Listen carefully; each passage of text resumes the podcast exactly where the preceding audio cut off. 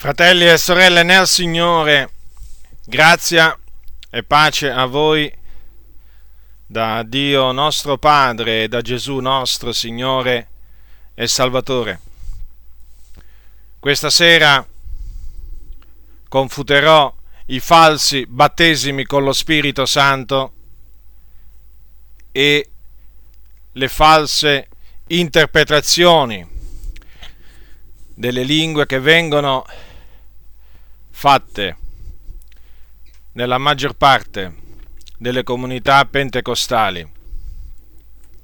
È ora di levare la voce anche contro queste falsità che vengono perpetrate in mezzo al popolo di Dio, in mezzo alla Chiesa dell'Iddio vivente, colonna e base della verità.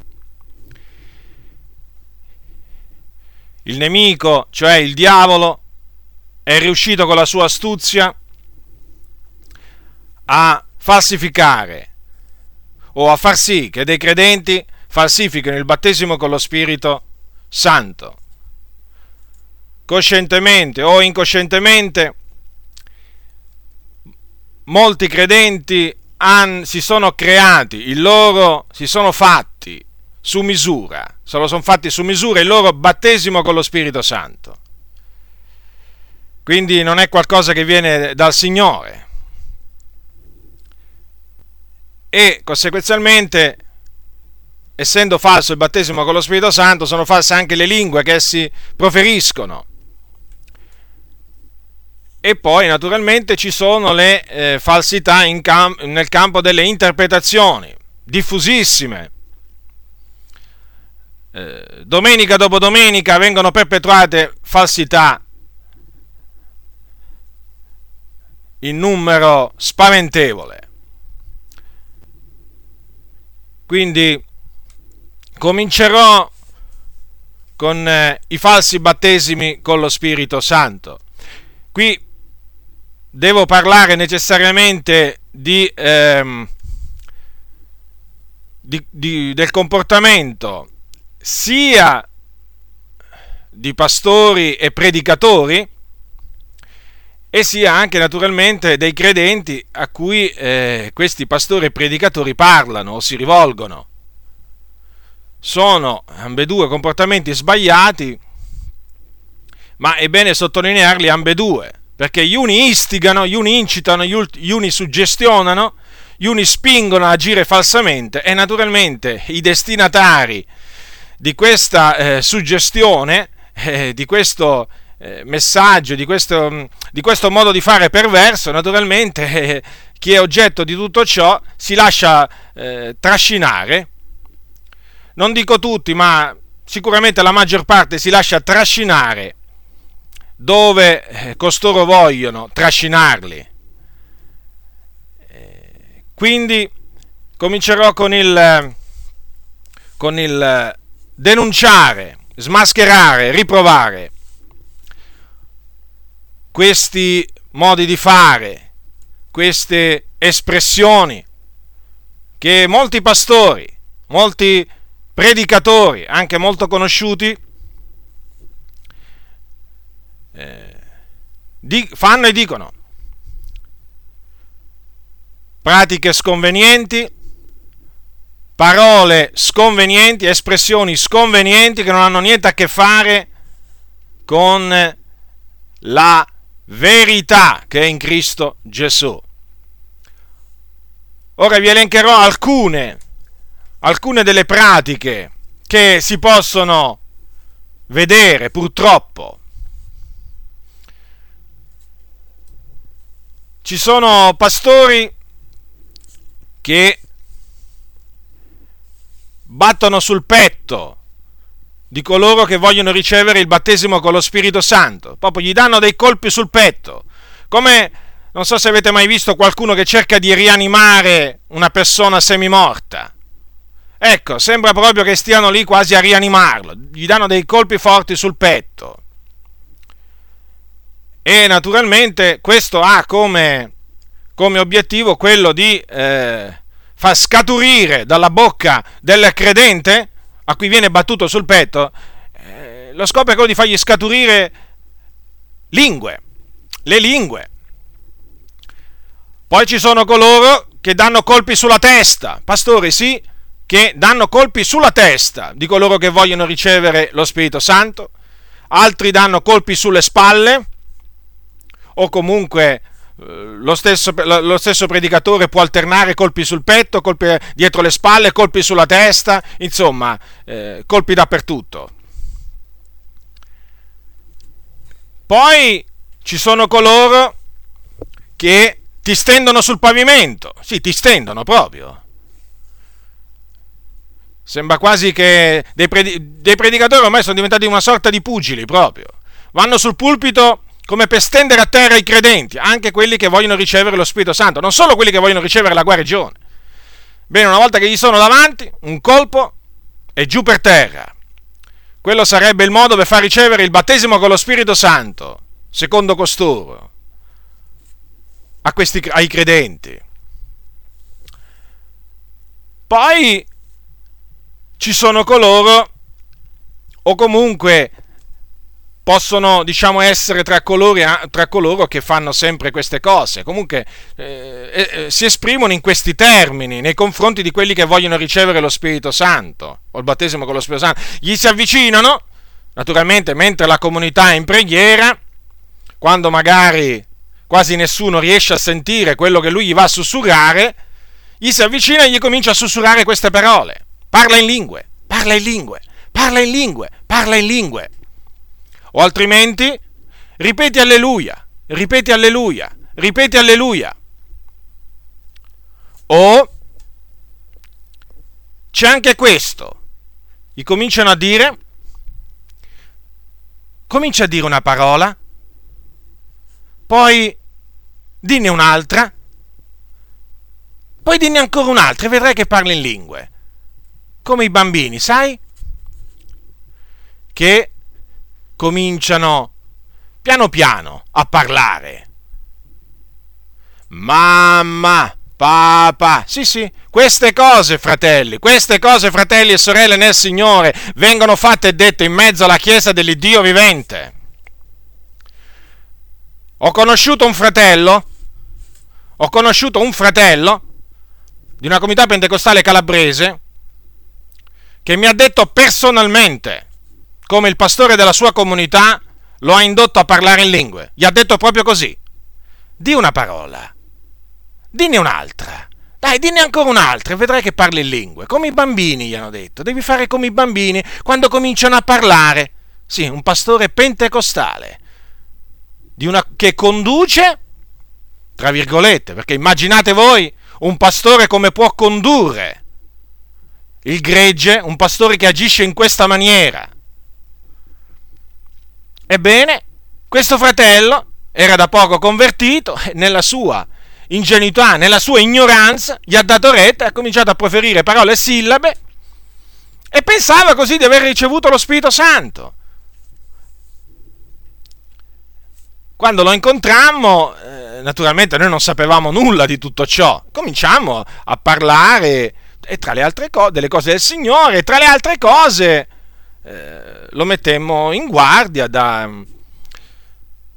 da, dalle suggestioni, da, da, tutte insomma, queste pratiche contrarie alla parola di Dio che hanno come fine quello di produrre falsi battesimi con lo Spirito Santo.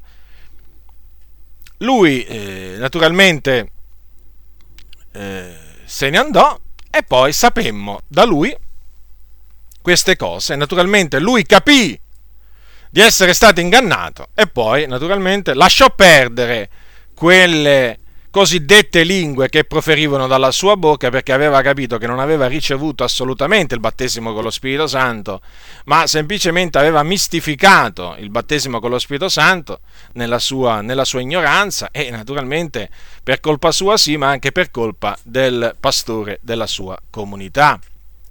Poi ci sono, ci sono quelli che con voce, con voce melliflua, con, eh, con, una dolcezza, eh, una grande dolcezza, dicono eh, fai uscire lo Spirito Santo, fratello, eh, devi lasciarti andare, lasciati andare, lasciati andare, rilascialo, rilascialo, devi solo cominciare a offrirgli dei suoni come un piccolo bambino, non ti preoccupare come sembreranno questi suoni, come ti sentirai quando li proferirai, dilli e basta, preferiscili e basta. È chiaro che dinanzi a queste, a queste pratiche, dinanzi a eh, queste parole che sembrano dette con amore, è evidente che molti credenti, soprattutto credenti, diciamo, neoconvertiti, persone che si sono appena convertite, è evidente che eh, si lasciano trascinare, si lasciano condizionare, si lasciano suggestionare e il risultato di tutto ciò è il falso battesimo con lo Spirito Santo. Perché? Perché quella persona comincia a proferire delle sillabe, delle, delle vocali di sua volontà, da lui inventate, da lui artificiosamente create e naturalmente che danno l'impressione a lui e a coloro che lo attorniano che abbia veramente ricevuto il battesimo con lo Spirito Santo. Poi ci sono anche quelli, mi, dimentic- mi sono dimenticato, che quando ti si avvicinano, magari il, i credenti sono in ginocchio, quando ti si avvicinano cominciano a, a dare dei colpi con, ehm, con, i, con i piedi per terra, cominciano veramente a far tremare il pavimento. E anche questo bisogna, è tutto un, tutto un modo di fare per creare una certa, una certa atmosfera. Perché in effetti il fine che hanno tutte queste pratiche, tutte queste parole, è quello di creare una certa atmosfera eh, di, di apparente spiritualità, in cui appunto poi i credenti si abbandonano a questi, all'emissione di questi suoni gutturali, a, questi, a, queste, a, queste, emissioni di parole che danno l'impressione che hanno eh, ricevuto il battesimo con lo Spirito Santo, perché noi crediamolo, perché la scrittura eh, lo insegna, che il segno esteriore eh, del battesimo eh, con lo Spirito Santo è il parlare in lingue. Quindi è evidente, una volta che eh, il diavolo riesce a far credere che quello parla in lingue, eh, gli fa credere che ha ricevuto il battesimo con lo Spirito Santo, ma quello non ha ricevuto proprio niente. Proprio niente. È stato vittima di un grande, di un grande inganno. Ora, andiamo alla Sacra Scrittura e vediamo e vediamo come i credenti ricevettero il battesimo con lo Spirito Santo nella Chiesa primitiva o comunque nel primo secolo d.C. Perché è di fondamentale importanza questo, per capire se queste pratiche, se questi modi di fare, se queste parole, se queste suggestioni hanno qualcosa a che fare con la parola del Signore. Dobbiamo sempre andare alla Sacra Scrittura, alla legge, alla testimonianza, dice la parola di Dio. Ora, prima di, eh, prima di passare appunto eh, all'esame di questi passi che eh, ci mostrano come i credenti anticamente ricevettero eh, il battesimo con lo Spirito Santo, voglio fare una premessa. Il battesimo con lo Spirito Santo è un'esperienza che si fa dopo la nuova nascita, l'ho già dimostrato in una mia eh, precedente confutazione. Quindi dopo avere creduto nel Signore Gesù, Gesù Cristo, dopo essersi convertiti al Signore. Il battesimo con lo Spirito Santo è un rivestimento di potenza che viene impartito da Gesù Cristo il Signore.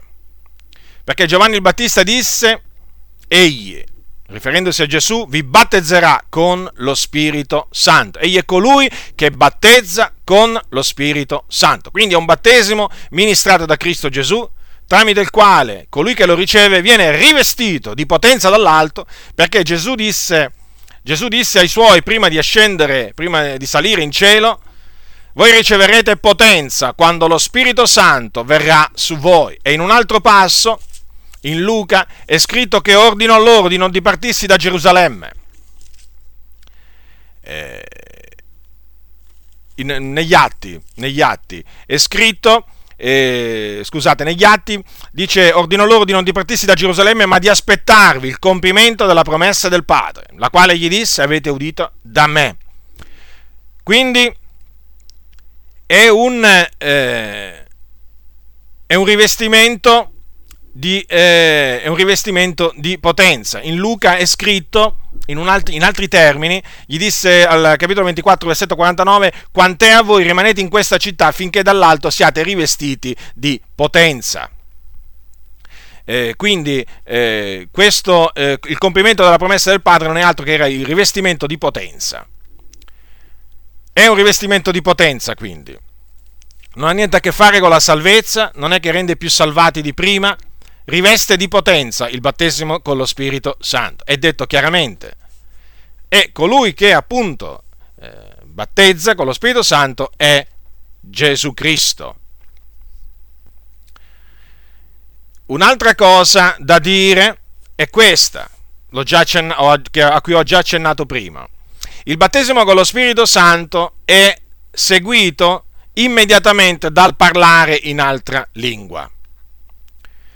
Questo è confermato negli Atti degli Apostoli, nel caso dei circa 120 a Gerusalemme il giorno della Pentecoste, è scritto che furono tutti ripieni dello Spirito Santo e cominciarono a parlare in altre lingue secondo che lo Spirito dava loro ad esprimersi.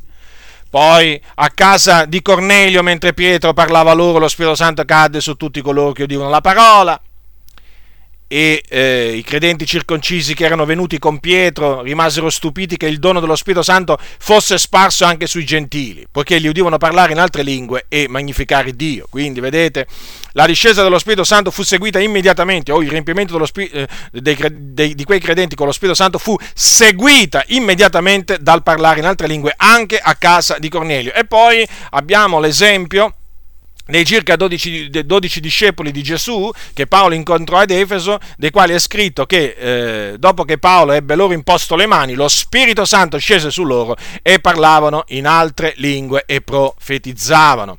Quindi questa premessa è doverosa.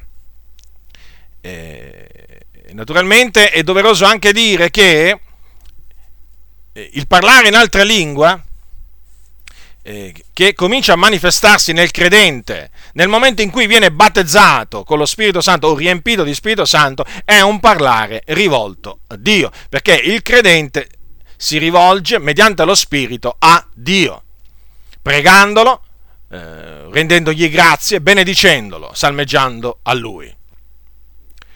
Allora adesso vediamo, vediamo come eh, nell'antichità i credenti ricevettero lo Spirito Santo. Allora andiamo negli Atti degli Apostoli, aprite la vostra Bibbia al capitolo 2 degli Atti degli Apostoli, il giorno della Pentecoste. Vediamo che cosa avvenne quando si compì la promessa del Padre, quando scese lo Spirito Santo sui circa 12 discepoli. Allora, capitolo 2 degli Atti degli Apostoli dal versetto 1, e come il giorno della Pentecoste fu giunto, tutti erano insieme nel medesimo luogo, e di subito si fece dal cielo un suono come di vento impetuoso che soffia, ed esso riempì tutta la casa dove essi sedevano, e apparvero loro delle lingue come di fuoco che si dividevano, e se ne posò una su ciascuno di loro. E tutti furono ripieni dello Spirito Santo e cominciarono a parlare in altre lingue, secondo che lo Spirito dava loro ad esprimersi.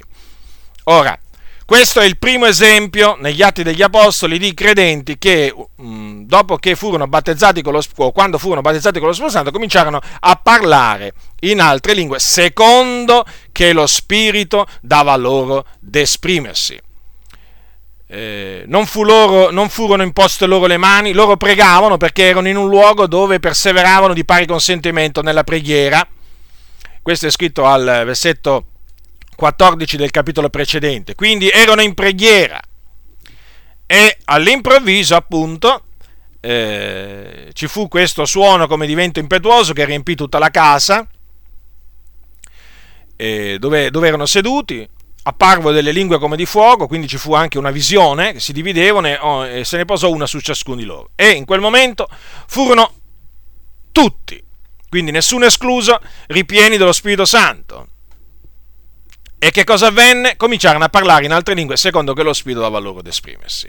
Ora, notate attentamente che Innanzitutto che cominciarono subito a parlare in altre lingue e poi che quel parlare in altre lingue era eh, prodotto dallo Spirito Santo, perché c'è scritto secondo che lo Spirito dava loro ad esprimersi, cioè furono mossi dallo Spirito di Dio a parlare in altre lingue, lingue straniere che furono comprese, che furono comprese poi da tutti quei giudei che erano di soggiorno a Gerusalemme e che quando sentirono quel, eh, quel, quel rumore di vento impetuoso che soffiava si radunarono si andarono a vedere che cosa era successo e naturalmente rimasero meravigliati eh, nel sentire parlare eh, quei Galilei, perché li riconobbero come dei Galilei, li sentivano parlare ciascuno nel proprio natio linguaggio.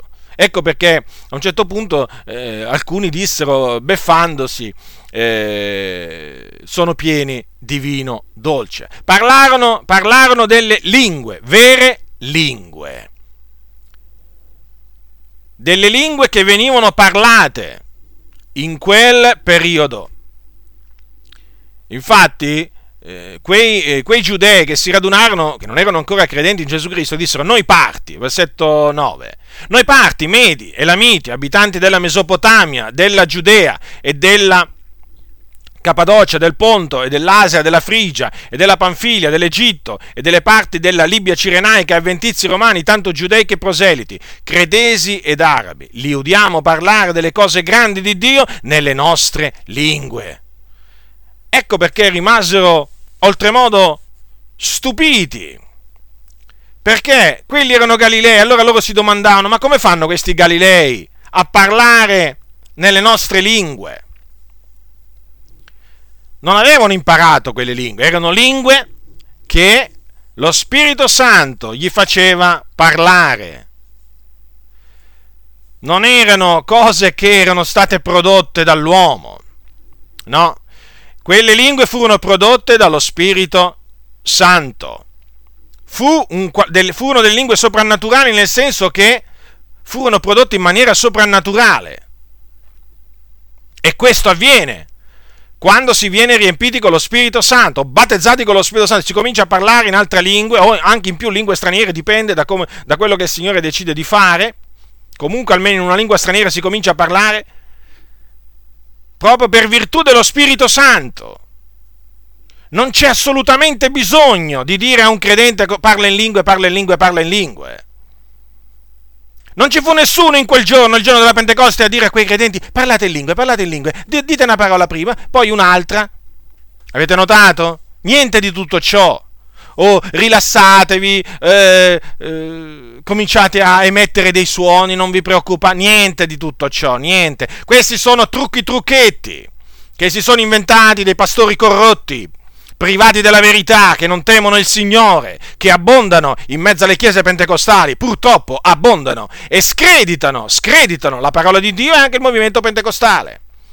Con queste loro pratiche, con queste loro parole, parole, parole senza, eh, senza nessun fondamento biblico. Vedete? In quel giorno quindi ecco che cosa avvenne. Cominciarono tutti a parlare in altre lingue.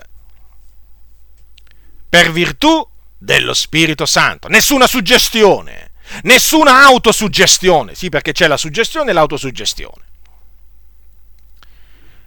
No, niente di tutto ciò. Non, gli apostoli non esercitarono nessun, eh, nessun comportamento strano. Loro che erano stati con Gesù erano là, assieme agli altri, ad aspettare il compimento della promessa del Padre, ad aspettare di essere rivestiti di potenza dall'alto, come in accordo eh, con le parole di Gesù, secondo quello che aveva detto Gesù Cristo. Quindi vedete, qui abbiamo un chiaro esempio di credenti che ricevettero il battesimo con lo Spirito Santo. Quindi adesso dobbiamo fare riferimento. Ora, c'è un altro caso di credenti che ricevettero il battesimo con lo Spirito Santo eh, in una maniera in una maniera simile, nel senso senza l'imposizione delle mani di alcuno, perché come vedremo, come vedremo ci sono, eh, lo, cioè, eh, come vedremo, il battesimo con lo Spirito Santo si può ricevere anche tramite l'imposizione delle mani di un ministro dell'Evangelo.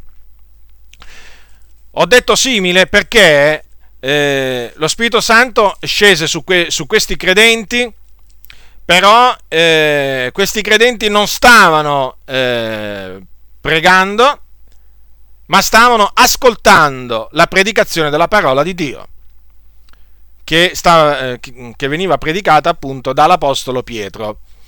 Parliamo dei credenti dei credenti, di quelli che divennero credenti, perché udirono la parola, credettero e poi ricevettero il battesimo con lo Spirito Santo, perché non erano ancora salvati quando Pietro arrivò, eh, quando Pietro cominciò a parlare ancora non erano salvati Cornelio e quelli di casa sua. Sarebbero stati salvati poi in seguito, mentre Pietro rivolgeva loro la predicazione della parola. Eh, perché l'angelo gli aveva detto che Pietro gli avrebbe parlato di cose per le quali sarebbe stato salvato, gli aveva detto a Cornelio tu e la casa tua. Quindi, eh, prima che Pietro cominciasse a predicare l'Evangelo a Cornelio, a quelli di casa sua, non erano salvati. Pietro era, era un uomo che temeva il Dio, faceva molte elemosine, certamente, però ancora non era salvato con quelli di casa sua. Fu salvato appunto mentre Pietro predicava loro l'Evangelo della grazia di Dio. E non solo credettero eh, mentre Pietro stava loro parlando, ma ricevettero anche il battesimo con lo Spirito Santo. Questi credenti lo ricevettero eh, ancora prima di essere battezzati in acqua. Allora, al capitolo 10 degli Atti degli Apostoli, al versetto 44, mentre Pietro parlava così, lo Spirito Santo cadde su tutti coloro che udivano la parola. E tutti i credenti circoncisi che erano venuti con Pietro rimasero stupiti che il dono dello Spirito Santo fosse sparso anche sui gentili, poiché li udivano parlare in altre lingue e magnificare il Dio. Ora, vi vorrei fare notare questo, che Pietro, badate bene, Pietro aveva il dono di imporre le mani ai credenti affinché ricevessero lo Spirito Santo. Perché vi dico questo? Perché si dice che nel libro degli Atti viene detto appunto che Pietro e Giovanni, dopo che i samaritani ricevettero la parola, furono mandati là in Samaria per pregare per quei credenti affinché ricevessero lo Spirito Santo. E Pietro e Giovanni pregarono per loro imponendo loro le mani. Quindi, questo lo leggiamo al capitolo 8 degli Atti. Quindi Pietro aveva la potestà eh, di imporre le mani sui, eh, sui, sui, credenti affinché ricevessero lo Spirito Santo. Ma badate bene che qui il Signore eh, fece sì che quei credenti eh, gentili eh, fece sì che ricevessero il battesimo con lo Spirito Santo senza l'imposizione delle mani di Pietro.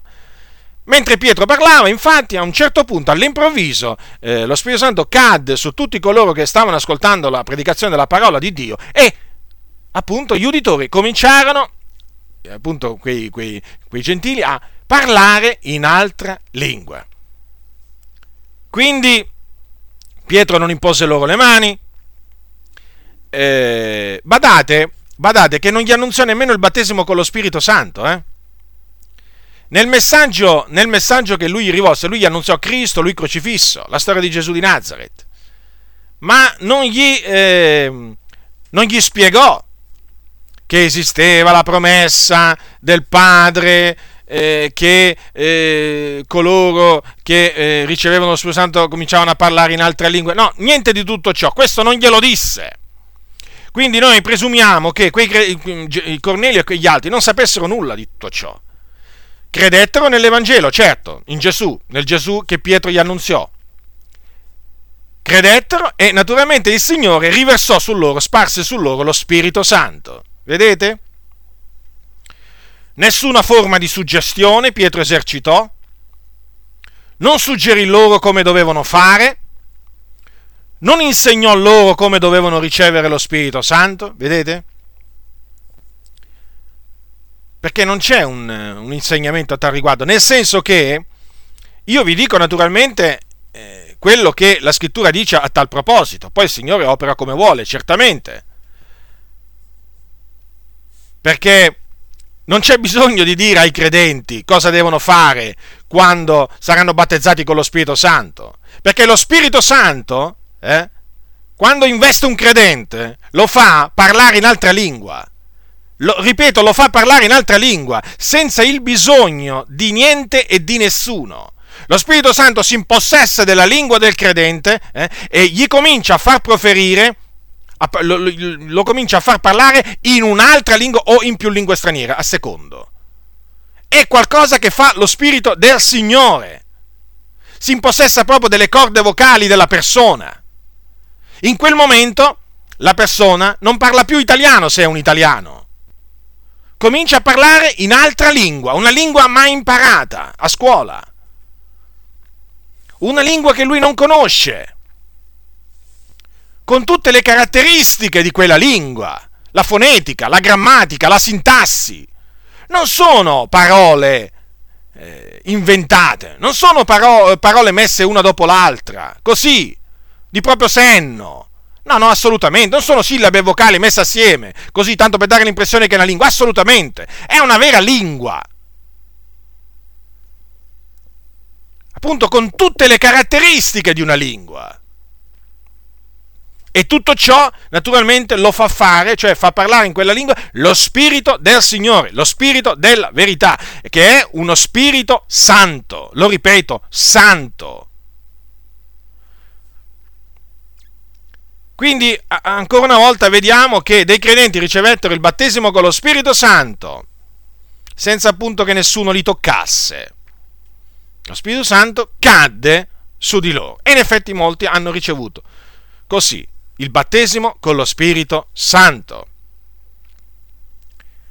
Poi c'è un altro caso appunto che è quello menzionato del dove appunto si dice che dei credenti quando ricevettero lo Spirito Santo cominciarono a parlare in altre lingue, che è quello dei circa 12 discepoli di, di Efeso. Al capitolo 19, al versetto, dal versetto 1, cominciamo dal versetto 1. Ora avvenne eh, di, capitolo 19 degli Atti degli Apostoli. Ora avvenne mentre Apollo era a Corinto che Paolo, avendo attraversato la parte alta del paese, venne ad Efeso e vi trovò alcuni discepoli ai quali disse riceveste voi lo Spirito Santo quando credeste? Ed essi a lui non abbiamo neppure sentito dire che ci sia lo Spirito Santo. Ed egli disse loro di che battesimo siete dunque stati battezzati? Ed essi risposero del battesimo di Giovanni. E, pa- e Paolo disse Giovanni battezzò col battesimo di ravvedimento dicendo al popolo che credesse in colui che veniva dopo di lui, cioè in Gesù. Udito questo, furono battezzati nel nome del Signore Gesù. E dopo che Paolo ebbe loro imposto le mani, lo Spirito Santo scese su loro e parlavano in altre lingue e profetizzavano. Erano in tutto circa 12 uomini. Quindi que- questi credenti, questi discepoli, avevano creduto nel Signore Gesù Cristo. Paolo eh, chiese loro se avevano ricevuto il battesimo con lo Spirito Santo dopo che avevano creduto la, la traduzione corretta, eh, come ho detto già in un'altra occasione, è dopo che credeste, non quando credeste. E eh, la risposta fu non abbiamo, ne, non abbiamo, neppure sentito dire che ci sia lo Spirito Santo.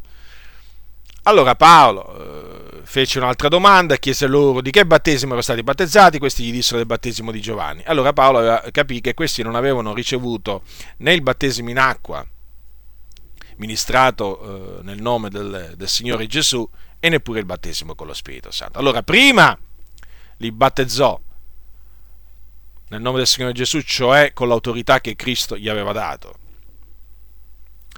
E dopo impose loro le mani. Semplicemente impose loro le mani. E che cosa avvenne? Lo Spirito Santo scese su loro e parlavano in altre lingue e profetizzavano. In questo caso il battesimo con lo Spirito Santo fu accompagnato non solo da parlare in lingue, ma anche dal profetizzare, perché in questo caso al Signore piacque di dare il dono di profezia a questi, a questi credenti. Ma non è sempre così.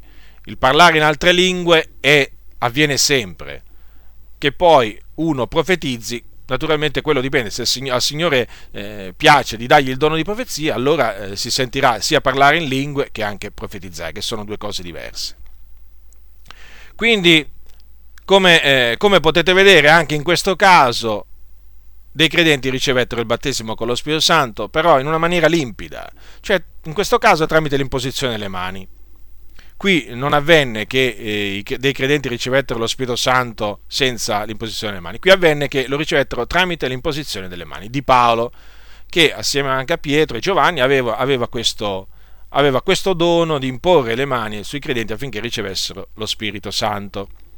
E non è il solo, non è il solo caso trascritto negli atti, c'è anche quello del, a cui ho accennato brevemente prima, dei credenti di Samaria. I credenti di Samaria erano, eh, avevano creduto nel Signore Gesù Cristo eh, tramite la predicazione di Filippo. Filippo era uno dei sette, è chiamato nella, negli atti degli apostoli, degli apostoli l'Evangelista. Aveva ricevuto dal Signore il ministero di evangelista. Era sceso nella città di Samaria, aveva predicato e la sua predicazione era stata accompagnata da miracoli, da guarigioni e eh, molti eh, credettero nel messaggio eh, che Filippo aveva loro rivolto e, eh, fu, e, anche un certo Simone credette, un certo Simone che era stato per là dietro uno che aveva esercitato delle arti magiche nella, nella, nella città e aveva fatto stupire sempre quelle persone, ma anche Simone credette e fu, furono battezzati tutti costoro che credettero. E eh, cosa c'è scritto al capitolo 8, versetto 14? Ora gli apostoli che erano a Gerusalemme, avendo inteso che la Samaria aveva ricevuto la parola di Dio, vi mandarono Pietro e Giovanni, i quali, essendo discesi là, pregarono per loro affinché ricevessero lo Spirito Santo, poiché non era ancora disceso sopra alcuno di loro, ma erano stati soltanto battezzati nel nome del Signore Gesù. Allora imposero loro le mani ed essi ricevettero lo Spirito Santo. Quindi vedete eh, anche in questo caso, come nel caso dei circa eh, 12 eh, discepoli di Efeso, fu eh, la ricezione del, del, dello Spirito Santo fu preceduta dall'imposizione delle mani e anche dalla preghiera degli apostoli Pietro e Giovanni. Ora, molti si sono, eh, molti si sono, si sono domandati o si domandano, ma come mai Filippo, che era un uomo ripieno di Spirito Santo, un uomo, sapie- un uomo che aveva sapienza, un uomo, un uomo, che aveva ricevuto il ministero di evangelista, eh, non aveva loro imposto eh, le mani a quei credenti eh, affinché ricevessero lo Spirito Santo? Evidentemente perché non aveva questo dono. Eh, aveva, aveva, altri doni, ma questo dono, questa potestà non, eh, non ce l'aveva. Ecco perché gli apostoli, quando sentirono dire che la Samaria aveva ricevuto la parola di Dio, e loro sapevano che la parola di Dio era stata eh, da loro ricevuta tramite Filippo, vi mandarono Pietro e Giovanni che avevano appunto questo dono, imposero loro le mani e ricevettero lo Spirito Santo quei credenti di Samaria. Ora, eh, è vero che qua non c'è scritto che quando ricevettero il battesimo con lo Spirito Santo o lo Spirito Santo, perché vi ricordo che eh, ricevere lo Spirito Santo e ricevere il battesimo con lo Spirito Santo sono espressioni ehm, che hanno lo stesso, lo stesso significato. Uh, vi stavo dicendo, è vero che non c'è scritto che eh, qui si cominciarono a parlare in altre lingue come lo Spirito dava loro ad esprimersi. Però è evidente che il parlare in altre lingue si verificò. Da che cosa lo si dedu- eh, questo lo si deduce? Lo si deduce da un particolare eh, che Dio ha voluto che fosse scritto. Ecco, eh, ecco al capitolo 8, versetto 18 cosa c'è scritto. Or Simone, vedendo che per l'imposizione delle mani degli apostoli era dato lo Spirito Santo, offerse loro del denaro e così via. Poi c'è scritto eh, le parole che disse, disse a Pietro eh, e Giovanni e Pietro naturalmente lo riprese severamente, gli disse di ravvedersi. Allora, eh, Simone eh, come fece a capire che, dal, che mediante l'imposizione delle mani i credenti avevano ricevuto lo Spirito Santo, il battesimo con lo Spirito Santo, è evidente che vide qualcosa di miracoloso, qualcosa di soprannaturale. E questo qualcosa di soprannaturale, di miracoloso, fu appunto il parlare in altre lingue. Altrimenti Simone come avrebbe potuto accorgersi? Vi ricordate la casa di Cornelio? Come fecero quei credenti circoncisi che erano venuti con Pietro a eh, eh, accorgersi che Cornelio e quelli di casa sua avevano ricevuto lo Spirito Santo o che lo Spirito Santo era caduto sopra di loro? Dal fatto che gli udivano parlare in altre lingue e glorificare Dio. Abbiamo letto prima eh, che eh, i credenti circoncisi che erano venuti con Pietro rimasero stupiti che il dono dello Spirito Santo fosse sparso anche sui gentili, poiché gli udivano parlare in altre lingue e magnificare Dio. Vedete? È evidente quindi che anche a Samaria il, il, la ricezione del battesimo con lo Spirito Santo fu seguita dal parlare in altre lingue. Allora, anche qui, come avete potuto constatare, vedere da voi stessi, non ci sono comportamenti strani, comportamenti bizzarri eh, tenuti, tenuti, dagli apostoli, ma eh, gli apostoli erano degli uomini santi, fratelli nel Signore. Pietro e Giovanni non erano dei buffoni, non erano dei buffoni, non era gente che amava buffoneggiare, non era gente che giocava con lo Spirito Santo, non era gente che prendeva alla leggera le cose dello Spirito di Dio, le cose di Dio, la Sacra Scrittura, le promesse del Signore, non erano persone del genere. Non erano persone del genere, erano persone serie, gravi, temperate. Eh, gli apostoli erano degli uomini santi, sono chiamati santi apostoli. È evidente invece che quando, che quando dei che quando dei ministri del Vangelo, presunti ministri del Vangelo, eh, cominciano a eh, fare spazio alla carne, alla carnalità, è evidente che poi avvengono tutti questi comportamenti bizzarri, tutte queste, tutte queste cose strane eh, che appunto vi ho elencato all'inizio, no? per indurre i credenti a balbettare, a, dire, a parlare in altre lingue eh, e, e, così via. È evidente, cioè... Eh, dipende molto, dipende molto eh, da chi sta dietro il pulpito. Cioè, eh, la conduzione, la conduzione eh, la conduzione malsana ha un effetto malsano su, sui credenti, ma anche mm, altresì bisogna dire che la, una conduzione sana del popolo di Dio ha degli effetti positivi sul popolo del Signore. Pietro, Pietro, e Giovanni, come anche Paolo, erano degli uomini santi, lo ripeto, erano degli uomini che temevano il Signore e quando esercitavano eh, l'autorità che il Signore eh, aveva loro dato, la esercitavano nel timore di Dio, con timore, con tremore. Quello naturalmente che non si vede oggi, cioè dov'è il timore? Dov'è il tremore? Dove sono i credenti che temono il Dio, che tremono? Dove sono i pastori che temono il Dio e tremano davanti a Dio? Ma dove? Ma dove? Pensano solo a ridere, a fare ridere, a scherzare, a dire battute. Quando, quando vanno dietro un pulpito si scatenano come se fossero dei buffoni. Cominciano proprio a interpretare la parte del buffone alcuni predicatori. E la cosa triste qual è? La cosa triste qual è? Che a questi pastori viene permesso di fare, di dire quello che vogliono. Quello che vogliono ti possono dare, possono dare spinte, eh, possono, possono, pure soffiare sulle persone, possono pure cominciare a toccargli il, la pancia, l'ombelico per farle ridere, possono pure, che, che vi posso dire, Come, dire le, le, cose le più strane. Il popolo sta zitto, tutto passa inosservato, il popolo ha piacere che sia così. E questa è la cosa triste. E questa è la cosa triste che non c'è nessuno che resista in faccia a questi cianciatori. E dice loro, queste cose non si devono fare, queste cose sono antibibliche, badate bene alle vostre vie, abbandonate questo modo di fare, non parlate in quella maniera. Ecco perché questi pastori sono questi predicatori si sentono liberi di fare, di dire quello che vogliono loro, perché sanno che tanto il popolo, il popolo non è che va a investigare le scritture per vedere se le cose stanno così come dicono e fanno loro. No, loro lo sanno che il popolo del Signore si ciba solo di quel, eh, di quel pane avvelenato che loro gli danno questi predicatori domenica dopo domenica, perché è un pane avvelenato o comunque o, o pane con delle pietre dentro.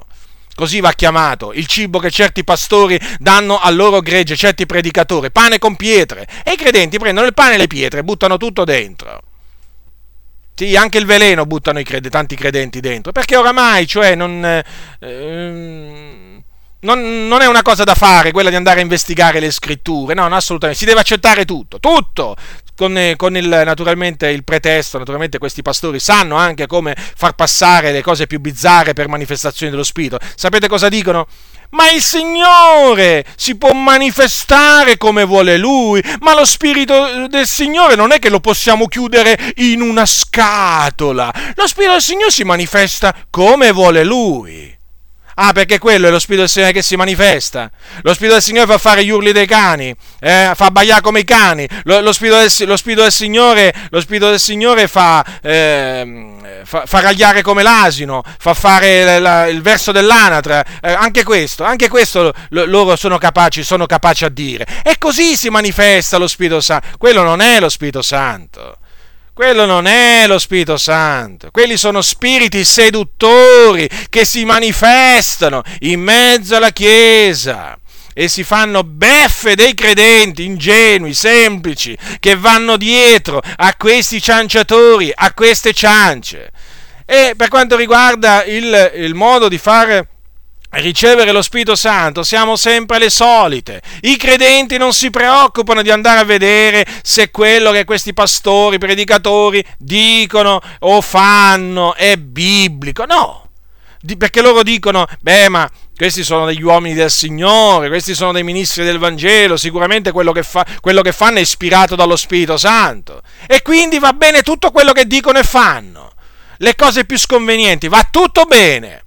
Quando non va assolutamente bene, poi si vedono i frutti, i falsi battesimi con lo Spirito Santo. Gente che parla in lingue che non, non, vere, non sono vere lingue, non sono assolutamente vere lingue. Una volta incontrai un, incontrai un altro credente che era ai primi tempi che si era convertito e mi disse, voleva sapere appunto sul battesimo con lo Spirito Santo e mi disse come aveva cominciato a, cioè come aveva parlato in lingue. Mi disse, sai, fa in comunità mi hanno detto parla in lingue, parla in lingue, parla in lingue. Io andavo alla preghiera per ricevere lo Spirito Santo e il pastore mi diceva parla in lingue, parla in lingue, parla in lingue. E lui è andato a finire che un giorno dice mi sono messo nella mia camera e ho cominciato a parlare in lingue. E ho detto, e come?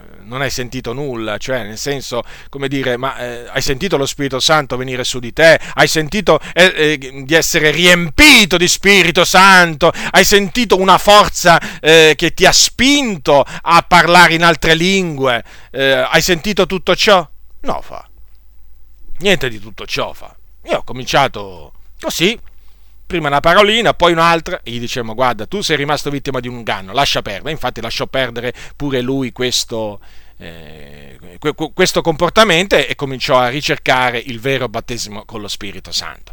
Cioè è necessario oggi eh, dire pure queste cose, cioè sono, sono, costretto a dirvi queste cose sapendo qual è l'andazzo nelle comunità. Io, io, farei a meno di dirvi queste cose, cari fratelli e care sorelle nel Signore, ma mi, mi, sono, mi sono, trovato costretto a dirvi pure queste cose, ad, per avvertirvi, per avvertirvi, perché questo è l'andazzo nelle comunità.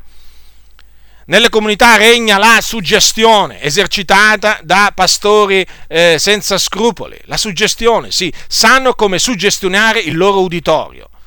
È molto facile suggestionare, ci sono delle tecniche di suggestione eh, che sono molto, molto diffuse. Ci sono pastori che riescono a far fare ai credenti delle cose, eh, delle cose che non è normale che facciano. Cioè, vi faccio, vi faccio, degli esempi proprio per farvi capire come questi pastori hanno la, la, la eh, hanno una faccia di bronzo, come si suol dire, hanno una sfacciataggine, eh, sono sfacciati questi pastori, sono sfacciati, ve lo posso dire veramente, con, ve lo dico con ogni franchezza. E questi non sanno cosa sia vergognarsi, non sanno cosa sia vergognarsi. Cioè questi pastori quando vanno dietro il pulpito eh, pensano, pensano, di poter far fare tutto, tutto quello che vogliono ai credenti.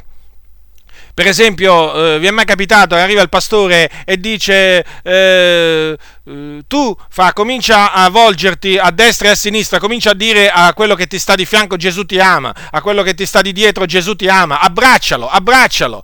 E, o per esempio, ripetete questo, ripetete questo assieme a me eh, e naturalmente gli mettono in bocca determinate parole. Cioè, sono tutte tecniche di suggestione queste.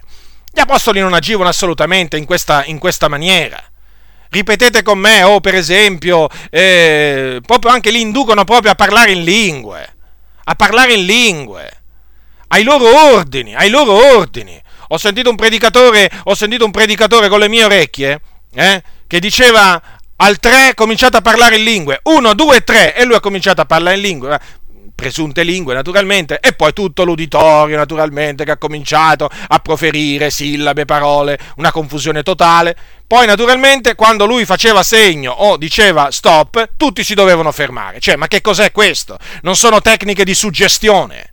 Queste cose non hanno niente a che fare con la manifestazione dello Spirito Santo, è quello che io vi voglio far capire. Purtroppo la suggestione oggi è una pratica comune in mezzo alle chiese pentecostali. È una pratica comune di cui sono vittima milioni di credenti in tutto il mondo. Io non è che sto parlando solo, diciamo, a livello italiano, a livello mondiale. Perché? Perché dietro i pulpiti eh, c'è una marea di cianciatori, di ribelli, di seduttori di menti, di gente che, che pensa di fare eh, dei credenti quello che vogliono loro. Che assolutamente la parola del Signore ne tengono conto della parola di Dio quando gli fa comodo. Quando non gli fa comodo, la mettono sotto i piedi, ma sotto i piedi veramente, la calpestano. Quindi, per ritornare appunto a queste tecniche di suggestione che vi ho elencato all'inizio, per indurre i credenti eh, a ricevere il battesimo con lo Spirito Santo, ve lo ripeto, non hanno niente a che fare con i metodi usati dagli apostoli nella Chiesa primitiva. Se qualcuno che mi sta ascoltando è rimasto vittima di qualcuno di questi cianciatori e ha cominciato nella sua ignoranza, trascinato appunto dall'atmosfera che si era creata in quel momento, a preferire parole, sillabe, sillabe eh, così, a crearsi appunto, a inventarsi le lingue. E naturalmente è manifesto questo perché appunto non ha ricevuto nessuna potenza dall'alto, non è stato riempito di Spirito Santo. Io lo esorto ad abbandonare immediatamente, a smettere di proferire quelle cose che non hanno nessun senso e a chiedere perdono al Signore e a mettersi a cercare ardentemente il battesimo con lo Spirito Santo, chiedere veramente al Signore Gesù di battezzarlo con lo Spirito Santo. E il Signore lo battezzerà e parlerà in altre lingue secondo che lo Spirito gli darà ad esprimersi. Ma smetta, smetta di, eh, di agire eh, come, eh, come, un bambino privo di, eh, privo di intelletto lo ripeto, se tu che mi stai ascoltando sei rimasto vittima di uno di questi cianciatori, smetti, smetti immediatamente di proferire quelle vane eh, parole. Butta di ginocchio davanti al Signore, invoca Lui affinché ti battezzi veramente con lo Spirito Santo e in te si adempia e in te si compia la promessa del Padre. Quindi abbiamo visto abbiamo visto eh, che queste tecniche usate eh, da questi pastori, da questi predicatori, non hanno niente a che fare con i modi che usavano eh, gli apostoli per far ricevere il battesimo con lo Spirito Santo ai credenti. Quando gli apostoli eh, eh fecero, eh, diciamo, agirono per far ricevere lo Spirito Santo dei credenti, quello che fecero, quello che fecero eh, fu questo. Pregarono per i credenti imponendo loro le mani. Questo è biblico, quindi l'imposizione delle mani sul capo dei credenti affinché ricevano il battesimo con lo Spirito Santo, questa è una pratica biblica. Naturalmente è un dono che non tutti hanno ricevuto, non tutti i ministri del Vangelo hanno ricevuto questo dono, questa potestà. Infatti ve l'ho dimostrato questo dal fatto che eh, Filippo non, non, l'aveva ricevuta, ma Pietro e Giovanni invece sì, come anche, anche, l'apostolo, anche l'apostolo Paolo. È un'imposizione delle mani, non è una spinta. Tengo a sottolineare questo, l'imposizione delle mani non ha niente a che fare con la spinta, perché nell'imposizione delle mani le mani vengono imposte sul capo del credente. Il credente non viene scosso dalle, da, dalle mani, eh?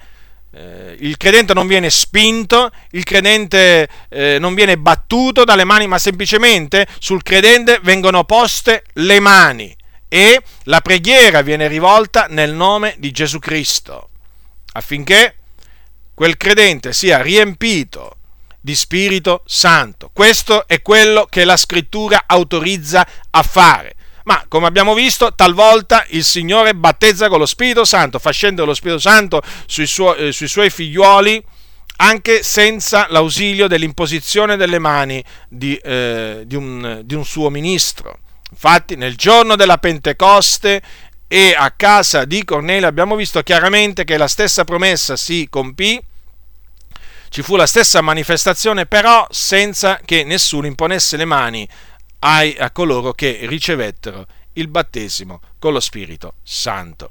Quindi vi esorto a guardarvi da tutti quei pastori, predicatori, non importa che titolo, non importa quanto sono conosciuti in Italia, all'estero, non importa, che esercitano forme di suggestione sui credenti affinché ricevano lo Spirito Santo o il battesimo con lo Spirito Santo. Guardatevi, se ancora non avete ricevuto il battesimo con lo Spirito Santo, siate prudenti, non cadete nel loro tranello, perché quello è un tranello eh, ordito dal nemico, ordito dal nemico Perché il nemico sa che se, se, riesce a farvi credere che avete ricevuto lo Spirito Santo, il battesimo con lo Spirito Santo, senza che voi l'abbiate ricevuto, beh, è un qualche cosa che va a lui, favore, a lui a favore. Perché? Ve lo dimostro con la Sacra Scrittura. Allora, innanzitutto, come vi ho detto, il battesimo con lo Spirito Santo è un rivestimento di potenza.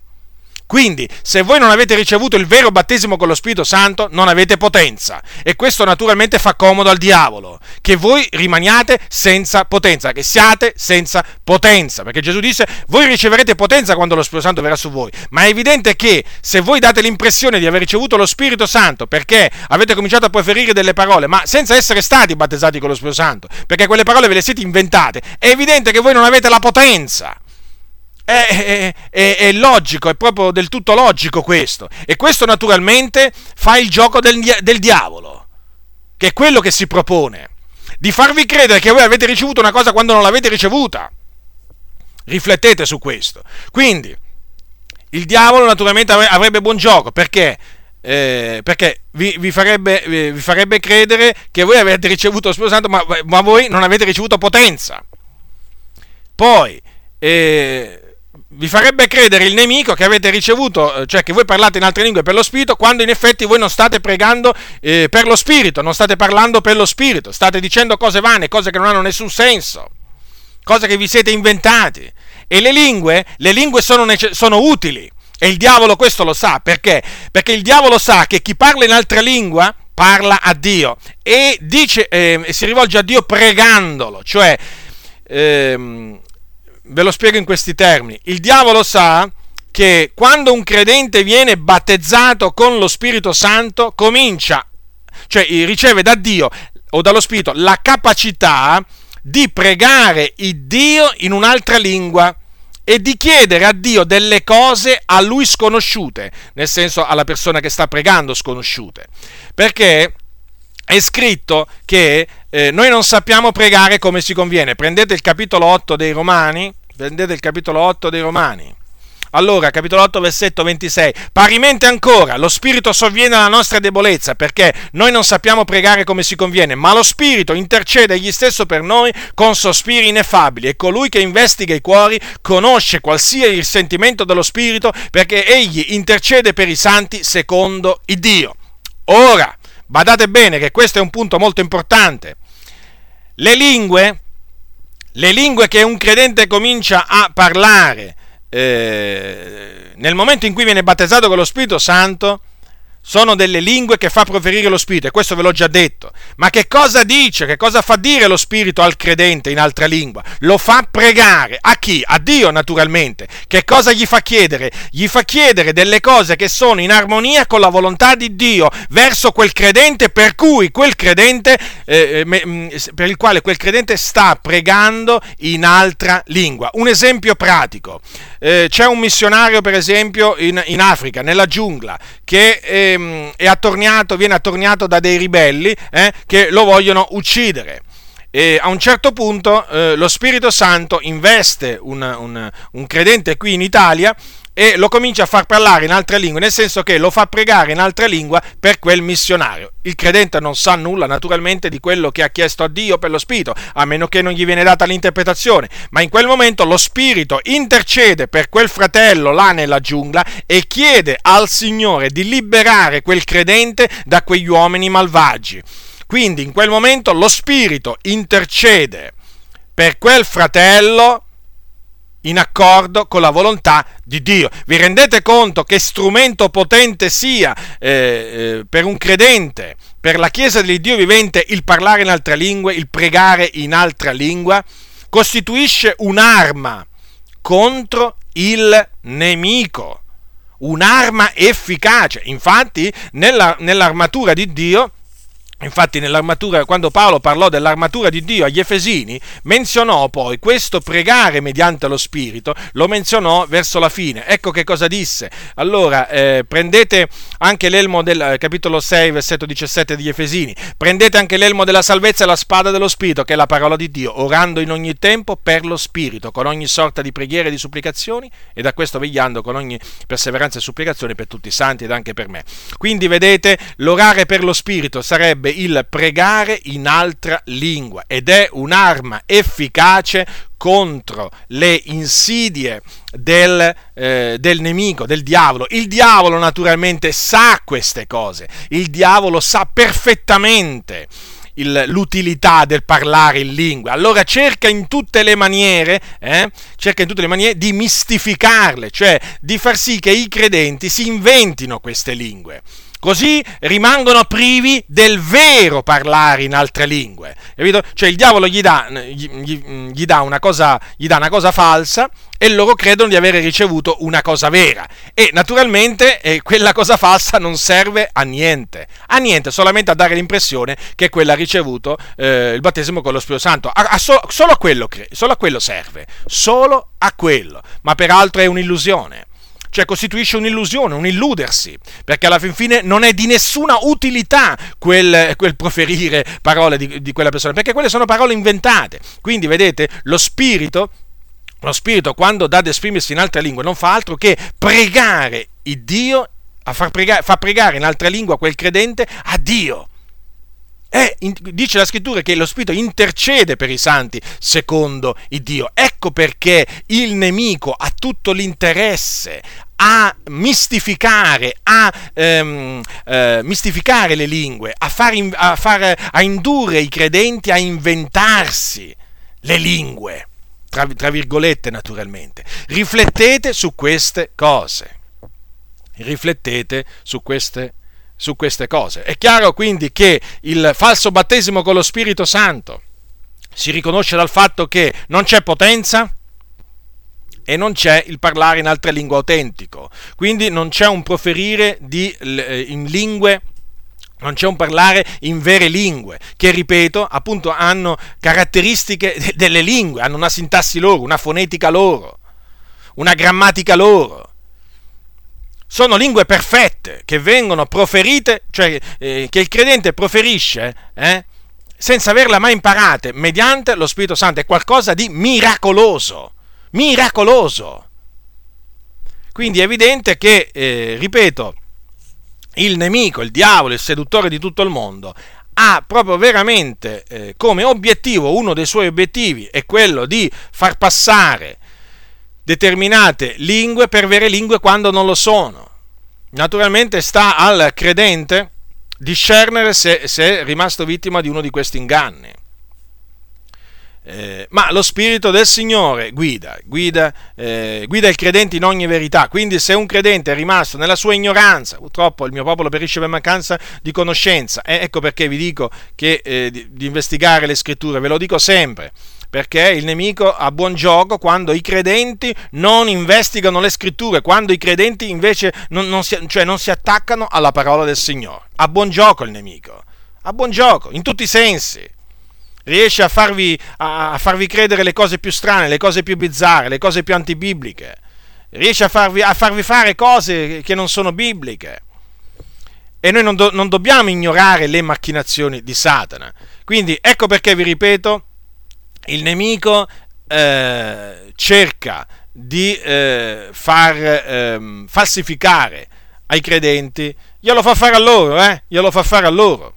Qui non stiamo parlando, non stiamo parlando di, eh, ehm, non sto parlando di lingue sataniche nel senso che il diavolo si impossessa di quel credente, lo comincia a far parlare in lingue, diabol- no, in lingue, in lingue diaboliche. No, no, no, no, no. Qui sto parlando di credenti che fanno spazio al nemico in questo senso.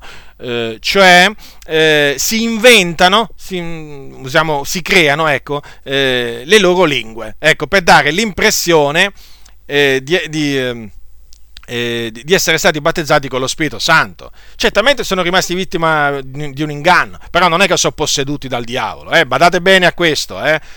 Ho voluto solo eh, farvi presente come il nemico, una delle astuzie del nemico, cioè come il nemico agisce in questa, in questa, in questa circostanza. E naturalmente eh, si usa naturalmente di tanti pastori che che anche loro hanno fatto posto al nemico.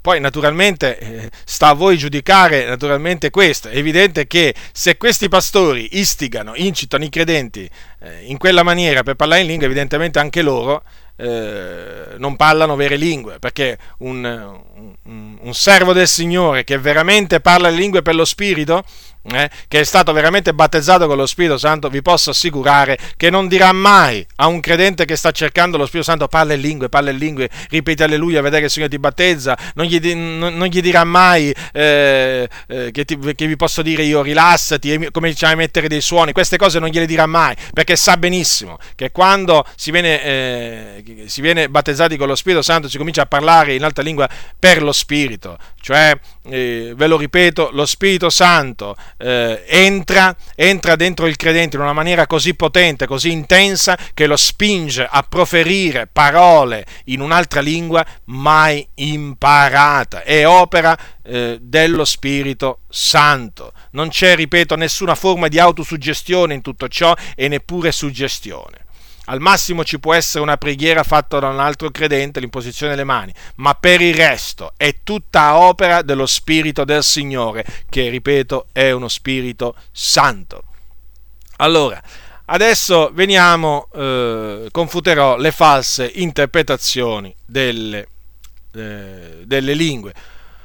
Ora è evidente che essendo molti i falsi battesimi con lo Spirito Santo, sono molti anche i, i, i, falsi parlare in lingue. Ma non è finita qua. Ai falsi parlare in lingue si aggiungono le false interpretazioni, è tutta una catena. È una situazione veramente terribile, terribile, terribile. Allora, eh, allora che cosa dice la Sacra Scrittura? O meglio, cominciamo, cominciamo, con, eh, cominciamo col, col dire che cosa succede nelle comunità. Allora, succede questo, che eh, ci sono alcuni che eh, parlano in lingue e subito dopo c'è un, c'è un, un credente che eh, viene detto interpreta quello che è stato detto in altre lingue e questa interpretazione consiste in una profezia, cioè quel credente, dopo che appunto quello dinanzi a lui ha eh, parlato in lingue, dice, così parla l'Eterno, così parla il Signore vi farò degli esempi. Non temere, o popolo mio, io sono teco, non ti smarrire, eh, nel, mondo, nel, mondo, avrete tribolazione, fatevi animo, io ho vinto il mondo. Insomma, delle frasi simili, che sono appunto eh, frasi profetiche, cioè sono, costituiscono una profezia. Quella è una parola di consolazione. O può essere anche una parola di esortazione la, la profezia, o di edificazione. Il fatto è eh, che appunto l'interpretazione viene, ehm, eh, viene, fatta credere essere una profezia, cioè un parlare rivolto agli uomini. Allora, partiamo, io parlerò, partirò dall'assunto che le lingue siano vere, quelle che vengono... Eh, cioè, io farò un esempio adesso. Cioè, partirò da, eh, da questo assunto che chi parla in altre lingue ha veramente ricevuto il battesimo con lo Spirito Santo o anche il dono della diversità delle lingue e veramente ha parlato in altre lingue per lo Spirito. Va bene? Adesso lasciamo stare il fatto, lasciamo stare adesso che eh, non voglio prendere ad esempio il caso di uno che eh, parla lingue, lingue fasulle, no, prendo il caso che veramente in quel momento lo Spirito sospinge un credente in quell'assemblea a parlare in altra lingua per lo Spirito. Quindi quelle lingue sono, quella lingua, quelle lingue sono veramente autentiche, sono lingue che precedono lo Spirito Santo. Allora, subito dopo, come voi lo, lo sapete molto bene, eh, perché sicuramente molti di voi sono stati testimoni di questo, subito dopo arriva l'interpretazione. Così parla l'Eterno, popolo mio, così parla l'Eterno, figlio mio, e poi c'è appunto una, la, la, profezia. Ora, tutto la, la, l'interpretazione, secondo quello che dice la Sacra Scrittura, l'interpretazione che viene data in questa circostanza è falsa. È falsa perché? Perché la Sacra Scrittura insegna che chi parla in altra lingua non parla agli uomini, ma a Dio. Prende, prendiamo le Sacre Scritture. Primo Corinzi, capitolo 14, versetto 2 perché chi parla in altre lingue non parla agli uomini ma a Dio, poiché nessuno l'intende, ma in spirito preferisce i misteri. Allora, qui è molto chiara la scrittura. Badate bene, la scrittura non fa differenza tra il parlare in altre lingue da soli o il parlare in altre lingue nell'assemblea dei santi, cioè quando tutta la Chiesa è radunata. Il parlare in altre lingue è rivolto sempre, unicamente a Dio. Lo ripeto, la direzione è quella. È diretto il parlare in altre lingue a Dio e non agli uomini. Quindi, nel caso, nel caso, che vi ho citato prima, il credente ha parlato in altra lingua. A chi ha parlato? A Dio. E che cosa ha detto a Dio? Allora, ci sono appunto tre possibilità. Che abbia pregato il Dio, cioè quindi rivolta a Dio una preghiera, un'intercessione, che abbia reso grazie a Dio, benedetto il Dio allora, vediamo un po', eh, vediamo un po che, mh, mm, questo come, come, lo dimostriamo con le sacre scritture. Allora, al capitolo 14, sempre di Primo Corinzi, dice l'Apostolo Paolo, allora, al capitolo eh, 13, capitolo 14, versetto 13 di Primo Corinzi, perciò chi parla in altra lingua preghi di poter interpretare, poiché se prego in altra lingua, ben prega lo spirito mio, ma la mia intelligenza rimane infruttuosa. Che dunque io pregherò con lo spirito, ma pregherò anche con l'intelligenza. Salmeggerò con lo spirito, ma salmeggerò anche con l'intelligenza. Altrimenti, se tu benedici Dio soltanto con lo spirito, come potrà colui che occupa il posto del semplice uditore dire Amen al tuo rendimento di grazie, poiché non sa quel che tu dici? Quanto a te, certo, tu fai un bel ringraziamento, ma l'altro non è edificato. Io ringrazio Dio che parla in altre lingue più di tutti voi, ma nella Chiesa preferisco dire cinque parole intellegibili per istruire anche gli altri che dirne diecimila in altra lingua. Ora, come potete vedere, l'Apostolo Paolo al versetto 14 dice se prego in altra lingua, quindi quando uno parla in altra lingua, prega in altra lingua, poi dice così al versetto 15, pregherò con lo spirito, quello significa la stessa cosa, pregare in altra lingua. Poi dice eh, salmeggerò con lo spirito, cioè canterò, in una versione è canterò, quindi uno può eh, cantare con lo spirito in altra lingua o benedire e rendere grazie a Dio. Al versetto 16, altrimenti se tu benedici Dio soltanto con lo spirito, quello significa soltanto in, in, cioè in altra lingua. Quindi, come potete vedere, e qui badate bene, stava, eh, stava, l'Apostolo Paolo dando dei comandamenti ai Corinzi, non dei consigli, stava dando loro dei comandamenti sul come il, eh, il parlare in altre lingue e l'interpretazione dovevano essere esercitati, nelle, e anche il dono di profezia, dovevano essere esercitati nella Chiesa, cioè quando la Chiesa era radunata, perché nella Chiesa di Corinto c'era parecchia confusione eh, in, questo, in, questo, campo, nel, nell'esercizio dei doni spirituali. Allora Paolo volle mettere ordine e per lo Spirito diede loro questi comandamenti. Eh, quindi Paolo non vietò loro di parlare in altre lingue, però eh, eh disse loro come, eh, come naturalmente il parlare in altre lingue doveva essere esercitato al fine di produrre edificazione a tutta la Chiesa. E eh,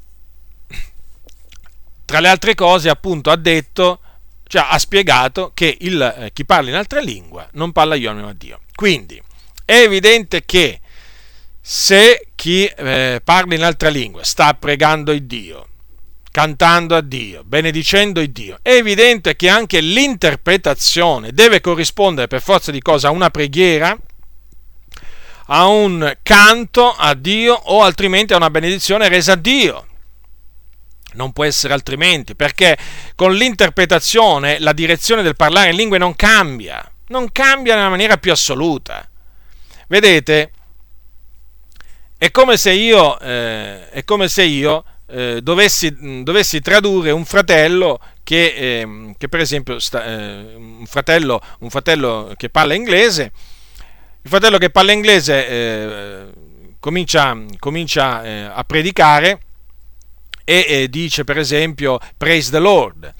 Praise the Lord eh, significa lode al Signore. Ora io mh, mm, sono lì per interpretarlo, per tradurlo e, e certo, e, devo dire che il fratello ha detto eh, lode al Signore, non posso dire, perché quello era un'espressione di lode rivolta al Signore, non posso dire, il fratello ha detto così parla l'Eterno, popolo mio, non temere, avete capito qual è il, qual è il punto? Quindi, se chi parla in altra lingua per lo Spirito ha rivolto una preghiera, un'intercessione a Dio, ehm, un rendimento di grazie, un canto, una benedizione, è evidente che chi ha veramente il dono dell'interpretazione delle lingue, eh, interpreterà, interpreterà quel, eh, quel parlare e quindi la Chiesa cosa succederà? Verrà a sapere nella lingua eh, a lei conosciuta, che cosa quel fratello per lo Spirito ha detto a Dio.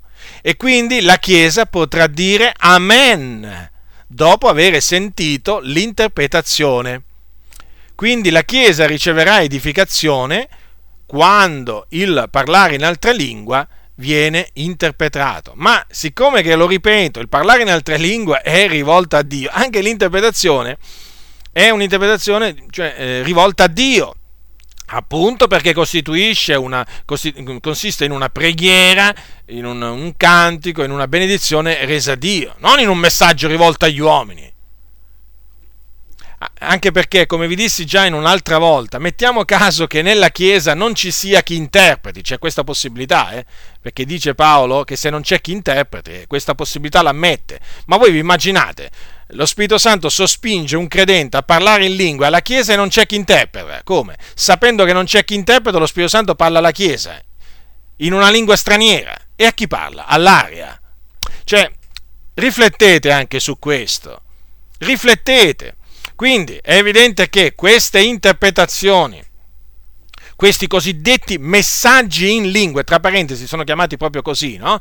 Perché sono, secondo loro, dei messaggi che eh, lo Spirito Santo prima ha rivolto in lingua alla Chiesa e poi naturalmente vengono, vengono interpretati. Sono, sono false queste, queste interpretazioni, sono false, perché, ripeto, chi parla in altra lingua parla a Dio. Quindi anche l'interpretazione necessariamente deve consistere in un parlare rivolto a eh, Dio. Se vi vogliono far credere, se vi vogliono far credere che ehm, eh, quell'interpretazione che sarebbe una profezia è veramente l'interpretazione, vi stanno ingannando, vi stanno ingannando, fratelli. Alcuni di voi siete stati ingannati già da tanto tempo, siete rimasti vittima di un inganno. Vi hanno ingannato, vi hanno ingannato perché non è assolutamente così, perché chi parla in altre lingue non sta profetizzando in lingue, sta semplicemente parlando a Dio. Chi profetizza, ricordatevi, non ha bisogno che la sua profezia venga preceduta da un parlare in lingue, non ne ha proprio bisogno perché il dono di profezia è distinto dal dono della diversità delle lingue, è distinto, si manifesta indipendentemente dal parlare in altre lingue perché chi profetizza viene investito dallo Spirito e proferisce appunto il messaggio che Dio gli dà per la Chiesa o per un singolo nella Chiesa. Quindi non c'è assolutamente bisogno che prima di lui qualcuno parli in lingue. Purtroppo però, purtroppo però queste falsità sono all'ordine della domenica. Sono, sono perpetrate eh, domenica dopo domenica, e non solo durante la, la, domenica, ma anche durante altri giorni della settimana, in molte, in molte comunità. E tanti credenti dicono amen, amen, amen, e dicendo amen a delle eh, false interpretazioni, che poi sono anche delle false profezie. Certo. È evidente questo. Quindi sono delle false interpretazioni. Questo lo ribadisco perché è evidente dall'insegnamento della Sacra Scrittura. Ve l'ho dimostrato, già anche in, un altro, in un'altra mia confutazione vi ho dimostrato ancora più esarientemente che il parlare in altra lingua è rivolto a Dio e non agli uomini. Ora, andiamo a, adesso vi voglio, vi voglio mh, dimostrare in, in, una, in, un'altra maniera che queste interpretazioni sono false. Vi riferirò quello che alcuni di questi pastori hanno detto pastori che interpretano, eh, badate bene, pastori che interpretano il parlare in lingue. Allora un, un, pastore ha detto le seguenti parole eh, alla domanda come fai fratello a interpretare? Ascoltate attentamente quello che questo pastore ha detto, pastore pentecostale. Eh? Ha detto, ha detto, vedi fratello, eh, io cosa faccio? Io vedo un po' qual è il bisogno nella Chiesa e mi oriento, eh, diciamo, in base al bisogno che c'è nella Chiesa e quindi do il messaggio in base al bisogno che c'è nella Chiesa. Risposta numero uno. Poi c'è stato un altro conduttore, un altro, questo era un aspirante pastore. Alla domanda, ma fratello, ma tu capisci come fai a interpretare ogni volta quello che viene detto in altre lingue? Guarda, gli ha detto, io non lo so come faccio, fa, ma anche se non capisco, fa, ma l'importante è che, è che non dico niente contro la dottrina. Ora, è evidente da queste risposte che eh, questi credenti sono rimasti vittima di un inganno. Naturalmente è stato loro insegnato così alla scuola biblica. Cioè, io mi mostro, voglio dire, eh, io voglio dire, eh, li capisco in questo senso, nel senso, sono stati ingannati. E naturalmente capisco che loro parlano così perché sono appunto rimasti vittima di un inganno. Ma il problema è che alcuni non vogliono uscire, non vogliono uscire da questo inganno. Proprio hanno piacere, hanno piacere proprio a. Una volta che gli si dicono le cose, poi eh, sono, senza, sono, senza, giustificazione. Eh, gli vengono dette le cose come stanno, no, si turano gli orecchi, vogliono andare avanti per la loro strada. È una strada contorta, una strada storta.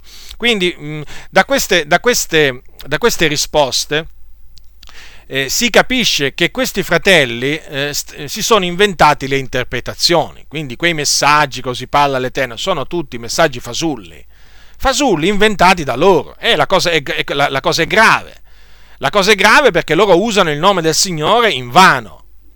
Voi sapete che la scrittura dice che eh, non c'è permesso di usare il nome dell'Eterno in vano. Quando, quando, un credente dice così parla l'Eterno, badate bene, in quel momento fa il, è il portavoce di Dio in quel momento sta dicendo così dice l'Eterno, il creatore dei cieli e della terra. Il nome dell'Eterno è santo. E se quella persona dice delle cose che il Signore non, ha, non gli ha detto di dire, quella persona sta trasgredendo un comandamento del Signore. Sta facendo la stessa cosa che facevano i falsi profeti sotto l'Antico Testamento quando profetizzavano sogni falsi, visioni che non avevano, cose che non avevano viste, e dicevano così dice l'Eterno, o dicevano questo è l'oracolo del Signore, ma il Signore non aveva loro parlato e il Signore li punì per questo, perché non è consentito a nessuno dire così dice l'Eterno e mettere in bocca al Signore delle parole che lui non ha detto. Badate bene, anche delle parole dottrinalmente giuste, anche delle parole dottrinalmente giuste, ma se il Signore non ha detto quelle parole alla comunità in quel momento, nessuno può dire così parla l'Eterno. Perché quello è un usare il nome del Signore in vano. Quando, quando i, i falsi profeti nell'antichità non è che predicevano cose cattive al popolo, no, semmai cose buone, avrete pace, nessun male vi incoglierà. Non è che, non è che erano profeti di sventura, no, assolutamente. No, no, no, no, no, predicevano cose piacevoli. Erano i veri profeti che predicevano cose nefaste guerra, carestia, pestilenze. Ma loro usavano il nome del Signore giustamente perché avevano udito la parola di Dio, ma questi falsi profeti non avevano udito la parola di Dio, eppure dicevano così parla l'Eterno. Quindi badate bene a voi tutti, eh, che date false interpretazioni, che fate queste false profezie, badate bene perché quello che state facendo è grave davanti a Dio. State usando il nome del Signore in vano e il Signore non vi terrà non vi lascerà impuniti se voi persistete in questo, vi dovete ravvedere. Dovete smettere di dire così parla l'Eterno, perché non è così che parla il Signore. Il Signore non ha parlato e voi gli mettete delle parole in bocca che lui non ha dette. E ingannate il popolo. Non importa se quelle parole non sono, non sono, cioè, eh, sono in armonia con la sana dottrina. Ma voi state mettendo in bocca al Signore delle cose che lui non ha dette.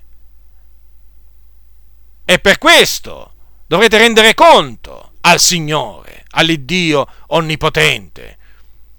Non si può fare quello che si vuole con il nome del Signore. Il nome del Signore è santo. Va onorato, va riverito, va temuto. Dinanzi al nome del Signore si deve tremare. Invece voi, proprio come se niente fosse, domenica dopo domenica, così parla il Signore, così parla l'Eterno. Ma vi rendete conto di quello che state facendo? Ma ne rendete conto? Dovete ravvedervi. Dovete smettere di proferire questi così parla l'Eterno quando il Signore non ha parlato. Non ha parlato, no? Perché quello era un parlare rivolto a Dio, non era un parlare rivolto agli uomini. Agli uomini. Chi ha parlato in altre lingue prima di voi, eh, a voi cosiddetti interpreti, ha parlato a Dio. Quindi voi, eh, non dovete, non dovete mettere quei messaggi usando il nome del Signore e facendo credere che quello è stato quello che è stato detto in lingua al popolo. State ingannando voi stessi e il popolo del Signore. Capisco che voi lo fate nell'ignoranza, però dovete smettere. Io vi ho avvertito, ma dovete smettere di agire in questa maniera. È un agire stolto. È un agire stolto. Andate a investigare le scritture e vedrete. E vedrete che cosa dice la scrittura. Non andate nei manuali della vostra chiesa non andate a leggere gli studi biblici che ha fatto questo o quell'altro pastore. Vi dico un'altra cosa, non andate nemmeno a leggere gli studi biblici che ho fatto io. Andate alle sacre scritture. Andate a vedere come stanno le cose. E non vi fate ingannare dai vani ragionamenti di questi pastori, di questi teologi, che la Sacra Scrittura, quando non gli fa comodo, se la mettono sotto i piedi, lo ripeto, sotto i piedi. Ora, c'è un'altra cosa da cui, vi, di, mm, da cui vi voglio mettere in guardia, fratelli, oltre alle false interpretazioni. Quindi, fratelli, rigettate queste interpretazioni, eh?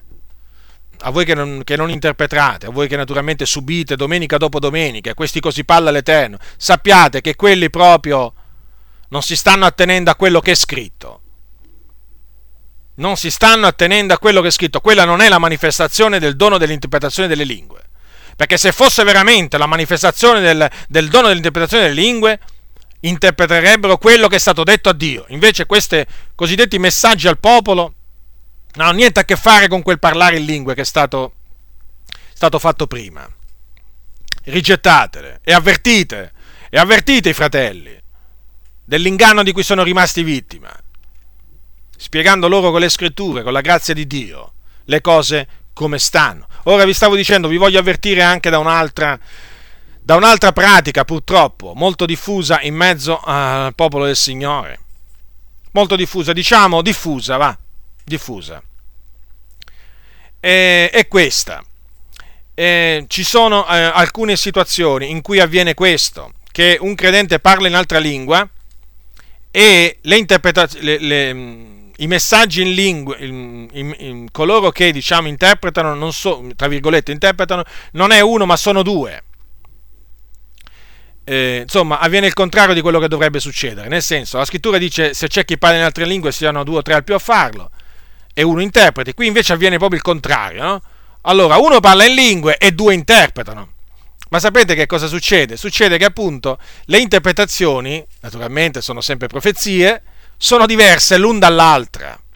Ve lo ripeto, succede pure questo in mezzo a varie comunità pentecostali e tutto passa inosservato a, a, agli occhi dei più. Un fratello ha, un fededegno mi ha raccontato quanto segue. Era ad un convegno nel nord Italia, un radun, diciamo un, una riunione di diverse comunità pentecostali e eh, mi ha detto che eh, c'è stato un parlare in altre lingue e questo parlare in altre lingue è stato eh, seguito da due, eh, chiamiamole interpretazioni, va? Ebbene, queste due interpretazioni eh, contrastavano l'una con l'altra. Ripeto, erano diverse, proprio totalmente diverse. Quindi, a, menzo, a inganno si aggiunge altro inganno, perché non solo fanno credere, in molti casi, che, eh, che, mh, mm, che l'interpretazione è una profezia, ma fanno credere pure che ci possono essere due interpretazioni eh, diverse l'un dall'altra. Ebbene, questo fratello è andato dal pastore, comunque da uno dei pastori, e gli ha detto, ma fratello, ma hai visto quello che è successo? E come lo spieghi? E questo fratello, pastore, sapete come gli ha risposto? Eh, fratello, tu devi sapere che il parlare in altre lingue ha più di un significato. Quindi, qui l'inganno viene moltiplicato. E badate che, badate che eh, non sono casi isolati, eh? Io vi metto in guardia voi, fratelli. Se siete testimoni di queste cose, riprovatele. Riprovatele, non accettatele. Sono inganni. Sono inganni. Quindi, oltre a far credere che eh, chi parla in altre lingue sta parlando agli uomini, perché appunto c'è la profezia subito dopo, fanno credere che ci possono essere niente di meno due profezie come interpretazione di quei paralingue, diverse l'un dall'altro. Qui siamo veramente arrivati al colmo.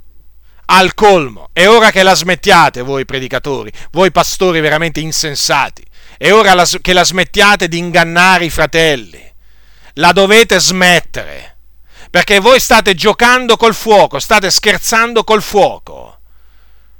E il fuoco è il Signore, perché Dio è un fuoco consumante. Badate bene che non la farete franca ma che risposte sono? Ma che risposte sono? Il parlare in altre lingue può avere più di un significato. Come? Ci può avere due significati, uno diverso dall'altro. A questa. A questa. Ma voi veramente proprio vi cibate di inganni. Vi pascete di inganni porterete il frutto della vostra ribellione. Vi dovete ravvedere a voi pastori che permettete queste cose che insegnate queste cose. E, e quasi e cominciate pure a guardare male chi, fanno, chi vi fa notare queste incongruenze. Ma andate alle sacre scritture. Smettete di cibarvi delle favole. Cibatevi del puro latte spirituale, della parola di Dio, non delle ciance. Ne avete fatto già abbastanza di danni in mezzo alla Chiesa dell'Iddio vivente. Cercate di porre rimedio a questi danni che avete fatto. Abbandonate queste ciance. Cominciate a proclamare quello che dice la Sacra Scrittura, non quello che dice la vostra denominazione. Quando dice il falso, voi, voi pure il falso proclamate. Non curanti del male che farete, che state facendo. Svegliatevi. Quindi, adesso c'è pure questa di falsità quindi ve lo ripeto, fratelli, rigettate queste, queste doppie, chiamiamole così, queste doppie interpretazioni. Adesso pensate, ci sono pure le doppie interpretazioni. Che inganni. Ora, eh, c'è un'altra pratica che viene, eh, diciamo, sempre inerente al parlare in lingue, che non ha niente a che fare con la verità. È quello quando voi sentite uno che parla in lingue, si ferma, interpreta, parla in lingue, interpreta. Poi parla in lingua, interpreta. Questo non è biblico. Non è biblico nella maniera più assoluta, perché la Sacra Scrittura dice al capitolo 14 eh, di Primo Corinzi, versetto eh, 27, se c'è chi parla in altre lingue siano due o tre al più a farlo, e l'un dopo l'altro, e uno interpreti e se non v'è chi interpreti si tacciano, si tacciano nella chiesa e parlino a se stessi a Dio. Notate bene. Quindi due o tre al più, al massimo quindi tre, devono parlare in altre lingue e poi uno deve interpretare. Quindi la pratica che uno si mette a parlare in lingue, poi smette e interpreta, poi riprende a parlare in lingue, non, non è assolutamente biblica. Rigettatela anche questa. Cari fratelli, io queste cose ve le dico perché secondo quello che dice la Sacra Scrittura, eh, cioè le cose non, non, sono così. Cioè le cose sono come dice la Sacra Scrittura. Io non vi dico queste cose per tendervi un laccio, nella maniera più assoluta. Non, le, non, ve le direi queste cose se, se, se, questi comportamenti sconvenienti non ci fossero. Sono costretto a dirvele. Eh, per Ve le devo dire perché devo riprovare queste cose, devo avvertirvi. Quindi non è una pratica, non è una pratica biblica quella che vi appone esposto. Poi c'è un'altra, eh, c'è un'altra pratica che concerne il parlare in lingue che non è biblica è quella di incitare tutti a parlare in altra lingua. Potrà sembrare una cosa bella o bellissima sentire parlare tutti in altre lingue in comunità, assieme, ad alta voce, però questo non è quello che la scrittura suggerisce di fare. Anzi, la scrittura scoraggia dal fare questo ci esorta a evitare di fare questo. Ecco che cosa dice l'Apostolo Paolo al capitolo 14 di Primo Corinzio, versetto 23. Quando dunque tutta la Chiesa si raduna assieme, se tutti parlano in altre lingue ed entrano degli estranei o dei non credenti, non diranno essi che siete pazzi? Quindi, è evidente che qui l'Apostolo Paolo sta scoraggiando fortemente la Chiesa radunata a parlare tutti assieme in altre lingue. E che sia così è evidente dal passo, da, da uno dei passi che segue, che vi ho letto prima, al versetto 27. Se c'è chi parla in altre lingue, siano due o tre al più a farlo, e l'uno dopo l'altro, e uno interpreti. Avete notato quanti devono essere al massimo a parlare in altre lingue? Tre. Tre. Qui non dice al massimo 20 o 30, eh? dice due o tre al più a farlo. Il massimo è tre. E uno deve interpretare. Invece oggi purtroppo ci sono molti pastori che proprio incoraggiano, esortano vivamente tut, tutta la Chiesa a parlare in altre lingue, proprio ad alta voce. Non è così, fratelli, che eh, si conduce in maniera saggia il popolo del Signore. Badate bene che tutte queste cose che l'Apostolo Paolo ha scritto concernente l'uso del, diciamo, l'esercizio del parlare in lingue, delle interpretazioni, delle profezie, sono comandamenti del Signore, non consigli, eh? non suggerimenti, sono comandamenti del Signore. E vi voglio dire anche questo, che l'Apostolo, l'Apostolo Paolo dice una, delle parole alla fine di questo capitolo che sono molto significative e che devono risuonare come un monito a tutti quelli che pensano di poter fare come, voglio, come, voglio, eh, come vogliono loro e non come vuole il Signore. Dice Paolo al capitolo 14, versetto 37, se qualcuno si stima essere profeta spirituale, riconosca che le cose che io vi scrivo sono comandamenti del Signore. E poi dice, se qualcuno lo vuole ignorare, lo ignori. Ma io preferisco un'altra lettura di questo versetto, cioè se qualcuno lo vuole ignorare lo ignori, e se qualcuno lo vuole disconoscere sarà disconosciuto o sia disconosciuto. Quindi, se qualcuno, se qualcuno tra voi pensa di essere spirituale o pensa di essere un profeta e e sprezza questi comandamenti che l'Apostolo Paolo ha dato, queste parole che l'Apostolo Paolo ha rivolto in merito a queste cose, sappia che da me e da altri non sarà riconosciuto come profeta o spirituale, no, assolutamente. Tutt'altro, sarà riconosciuto come carnale. Perché?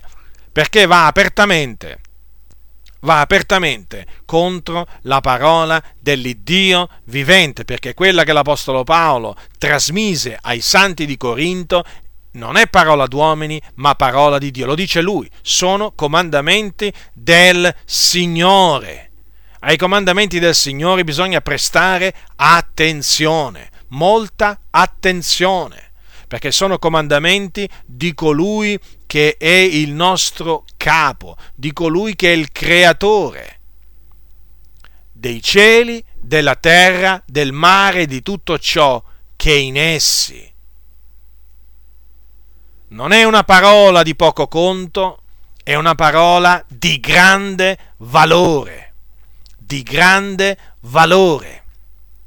Quindi, fratelli e sorelle nel Signore, vi ho eh, confutato brevemente queste, eh, queste cose sbagliate per, per mettervi in guardia, naturalmente, per il vostro bene è meglio essere eh, preavvertiti, è meglio essere premuniti, eh, è meglio sapere innanzi, è meglio sapere che non sapere, ricordatevelo questo, ricordatevelo che il diavolo ha buon gioco quando vede che non c'è conoscenza della parola del Signore. La confusione si viene a creare nella Chiesa eh, quando eh, viene a mancare, quando manca la conoscenza della parola di Dio.